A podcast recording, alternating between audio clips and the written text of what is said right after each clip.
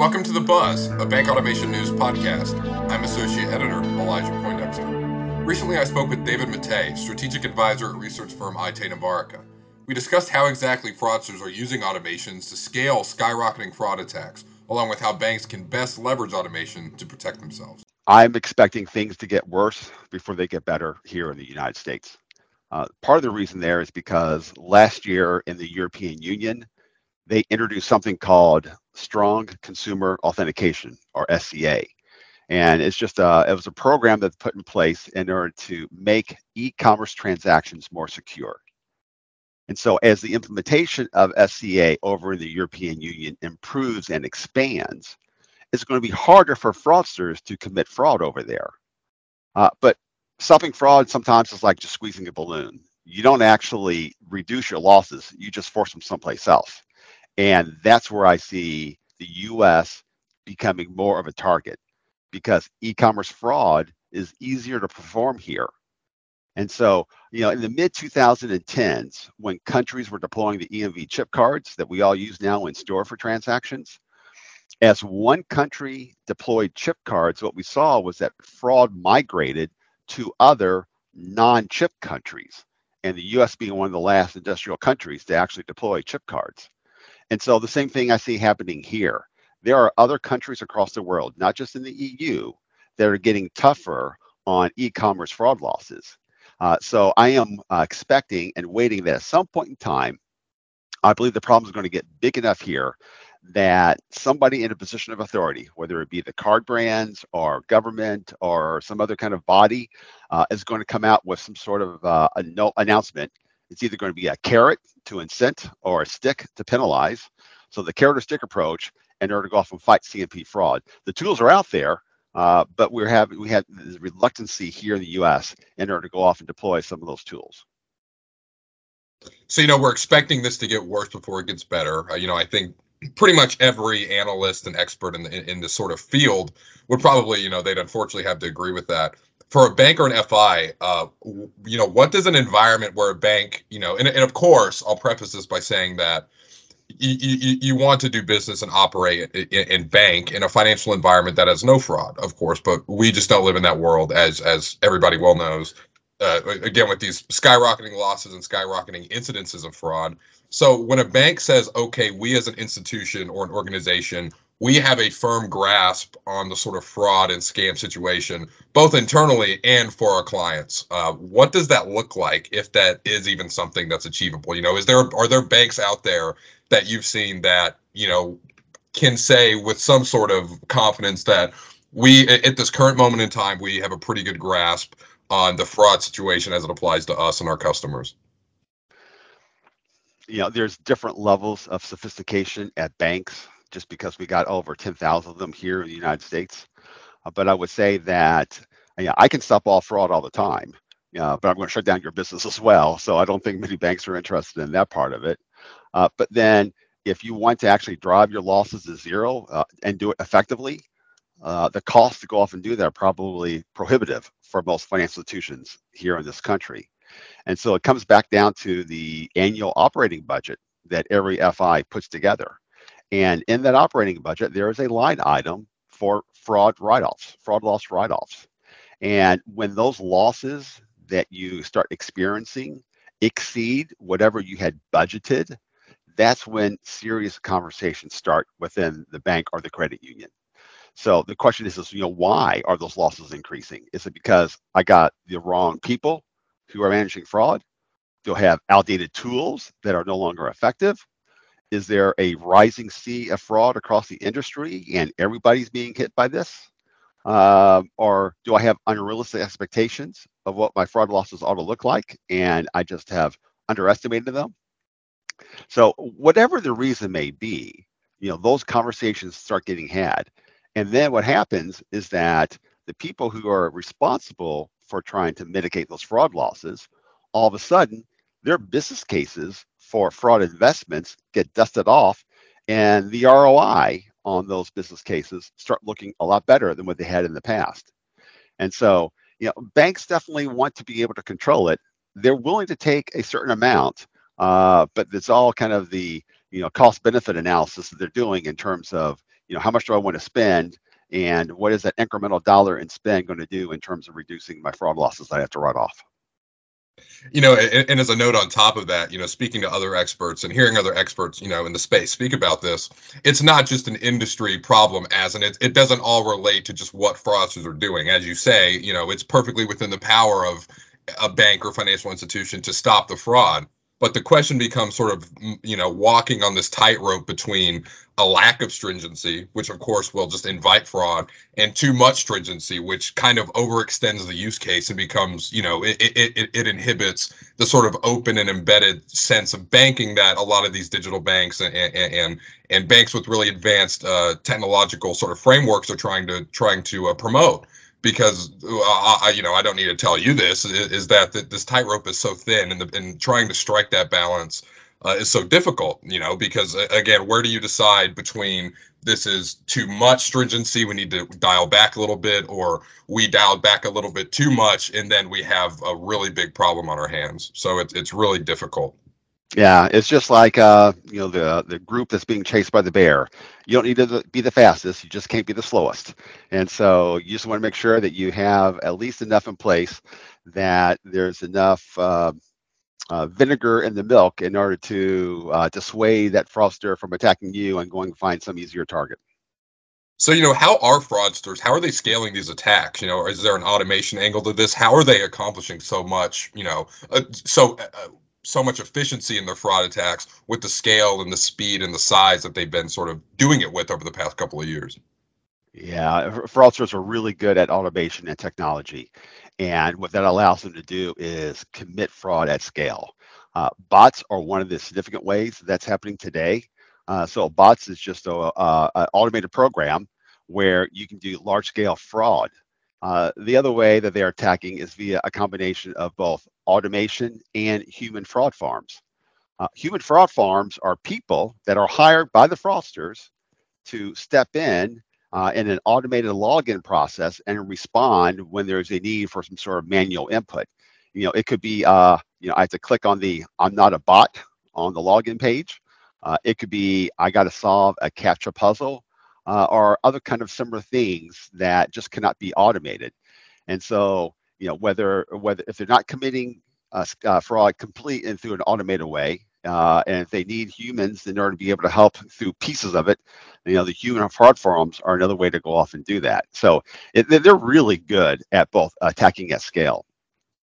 Uh, the other thing that we're seeing out there is scams, as I mentioned before and you know it could be through an email or a text message sometimes a phone call but especially when you look at email and text messaging you know you can send out millions of these things and you don't need a high percentage of people to fall for them you know a very small percentage of people falling for a scam email or a scam text message that you click on the link and you know you're providing your credentials or what the case may be that's all the fraudster needs because that small percentage still adds up to a lot of potential in terms of stolen funds.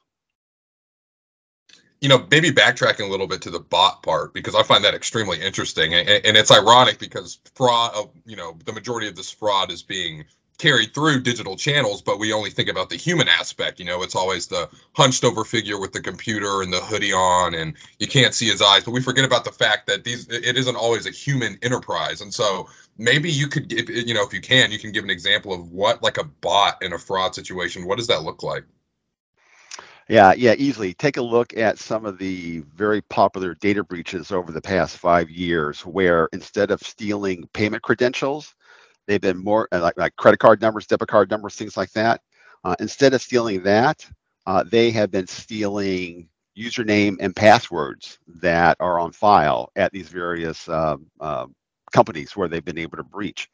So what you can do then is you can create a bot that uh, I got an Excel document and it's got username in one column, password in another column. I can create a bot to try to log in to some popular website and see if that username password pair is still valid or not. And it, you could do it against, you know, pick a website, any kind of e-commerce company or maybe even a bank. But you know, if you're doing that scale and if you get a good hit and you know this username password pair is still valid, uh, well, the, the other problem that we have here in this country is that consumers, we don't like to have different passwords for different you know, websites. Uh, so we tend to reuse that same password. So if I know this username password works on website A, it may work at bank B or credit union C. And so that way the bot is doing all the hard work of trying to do the uh, login and see if it gets uh, in or it gets rejected. And every time there's a good hit, well, then it just registers the fact that this is a good pair. And they can then use that information to go in and commit some manual attacks. You know, for example, you know, use those credentials to log into your online banking account and wiring funds to yourself. Wow. Yeah. Wow. Okay. Um, so on the bank side of things, uh, and that's super interesting. Uh, you know, on the bank side of things, of course, the easiest solution I think would be, you know, from what I've heard, for a bank to to sort of mitigate these threats is simply to outsource to a some type of fintech or vendor or or some type of entity that can kind of do the fraud detection and mitigation for you. And whether that's white labeled or not, that's another conversation. But you know, is there anything first off, I think a first, you know, a good first part of this question is, you, you know, is there even a is there a use case for banks in terms of like, you know, would it make a difference if a bank was to kind of tamp down into, uh, you know, sort of providing their own internal uh, fraud detection system and fraud mitigation system, or is that something that it's a little bit more efficient and economical for a bank to go outside? And then the second part of that question is, you know, how specifically can banks use automation you know, to reduce risk, you know, to manage risk and manage these fraud threats, uh, if that makes sense. Yeah, the days of banks being able to build their own solutions in-house in order to be able to address some of these problems are long gone. Uh, the, mainly because one, you know, financial institutions just don't have the IT bandwidth any longer in order to go off and do that. And two, if they're building solutions in-house, then you have the issue of maintaining them and keeping them current over time, which is another uh, huge cost issue. So commercial solutions are really the way to go. And you can really take commercial solutions and break them into two components. One we call passive authentication tools and the other one being active authentication tools. And passive tools are tools that run in the background and they kind of monitor activity. No user input is required at all for these which is the beauty of them because you can look for fraud signals without the user having to take any kind of action. Things like you know device fingerprinting, uh, behavior biometrics, or identity ver- verification services. You know, trying to verify whether this is a valid email address or a phone number or things along those lines. You know, even the rise in artificial intelligence and machine learning, where you can actually do that as well. So these are all great tools that, that just run in the background look for fraud signals, and then if they detect something, they raise the red flag, and then you can go off and take some additional action as necessary. When that red flag does go up, then you can switch to what we call active authentication tools. And this is where you may need to interact with the consumer and ask the consumer to do something. Uh, you could ask them to take a selfie or maybe scan their driver's license and selfie and send them both in for you to go off and check. You may be sending them some type of one-time passcode and not the not the simple ones that you send through SMS text message through public channels, but some type of private OTP, which is much much more secure than what's being done uh, through OTP sent through the uh, carriers right now. Uh, but those are tools that you can use in order to require the user to take some kind of action, and at least you know that you're interacting with the good person at that particular point in time. Uh, but the thing about it is that there is no silver bullet when it comes to this. You really need to have a multi-layered approach to mitigating fraud. Uh, just because you know there's no one tool that's going to take care of it all, all for you all the time. You know, you say there's no silver bullet approach. Uh, were there any approaches or technologies you know of that maybe are considered a little bit unorthodox or maybe a little bit underrepresented in the standard sort of anti-fraud or risk management build? Uh, if that makes any sense you know, there's some newer technologies that are coming out that have not really gotten a lot of widespread adoption within the banking industry here in the U.S. Uh, so some of the things like, you know, passwordless uh, authentication methods out there. You know, there are there are technologies in order to really kind of eliminate the whole username password um, fiasco that we have going on in this country.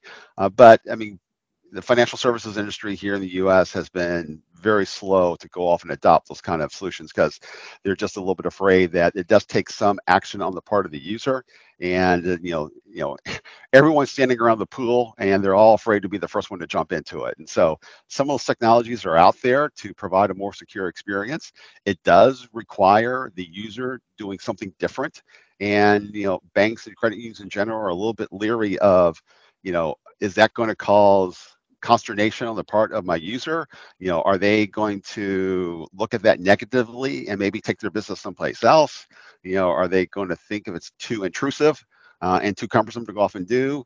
And I think also, I think banks and credit unions here in the U.S. just don't give the U.S. consumer enough benefit of the doubt of being smarter than what they think they are.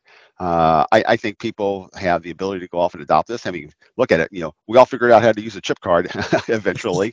uh, so, you know, I, I think there's ways that there's some technologies out there that are viable, uh, but we just need to get overcome our fears of actually going off and deploying them you know, closing out the conversation here, uh, obviously, you know, the days of of saying, you know, what's your prediction for 2022 are long gone. We're in the midst of 2022. We're right in the middle of it. So, you know, looking beyond 22, 2022 and beyond to, you know, these projected, you know, fraud losses and and and, and you know, the fact that it probably will get worse before it gets better. Where are in your mind the greatest vulner- vulnerabilities uh, for both banks and their consumers? And then maybe you can give some best practices uh, to fix these or remedy these. Yeah we never know where the next vulnerability is going to sit. You know something is going to come down the pike. I can guarantee you that much right now. What it is is really hard to predict. Uh, but the biggest vulnerability in general is the fact that fraudsters they are nimble.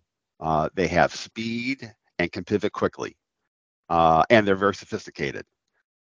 Counter that to banks and credit unions that tend to be slow to react and adjust.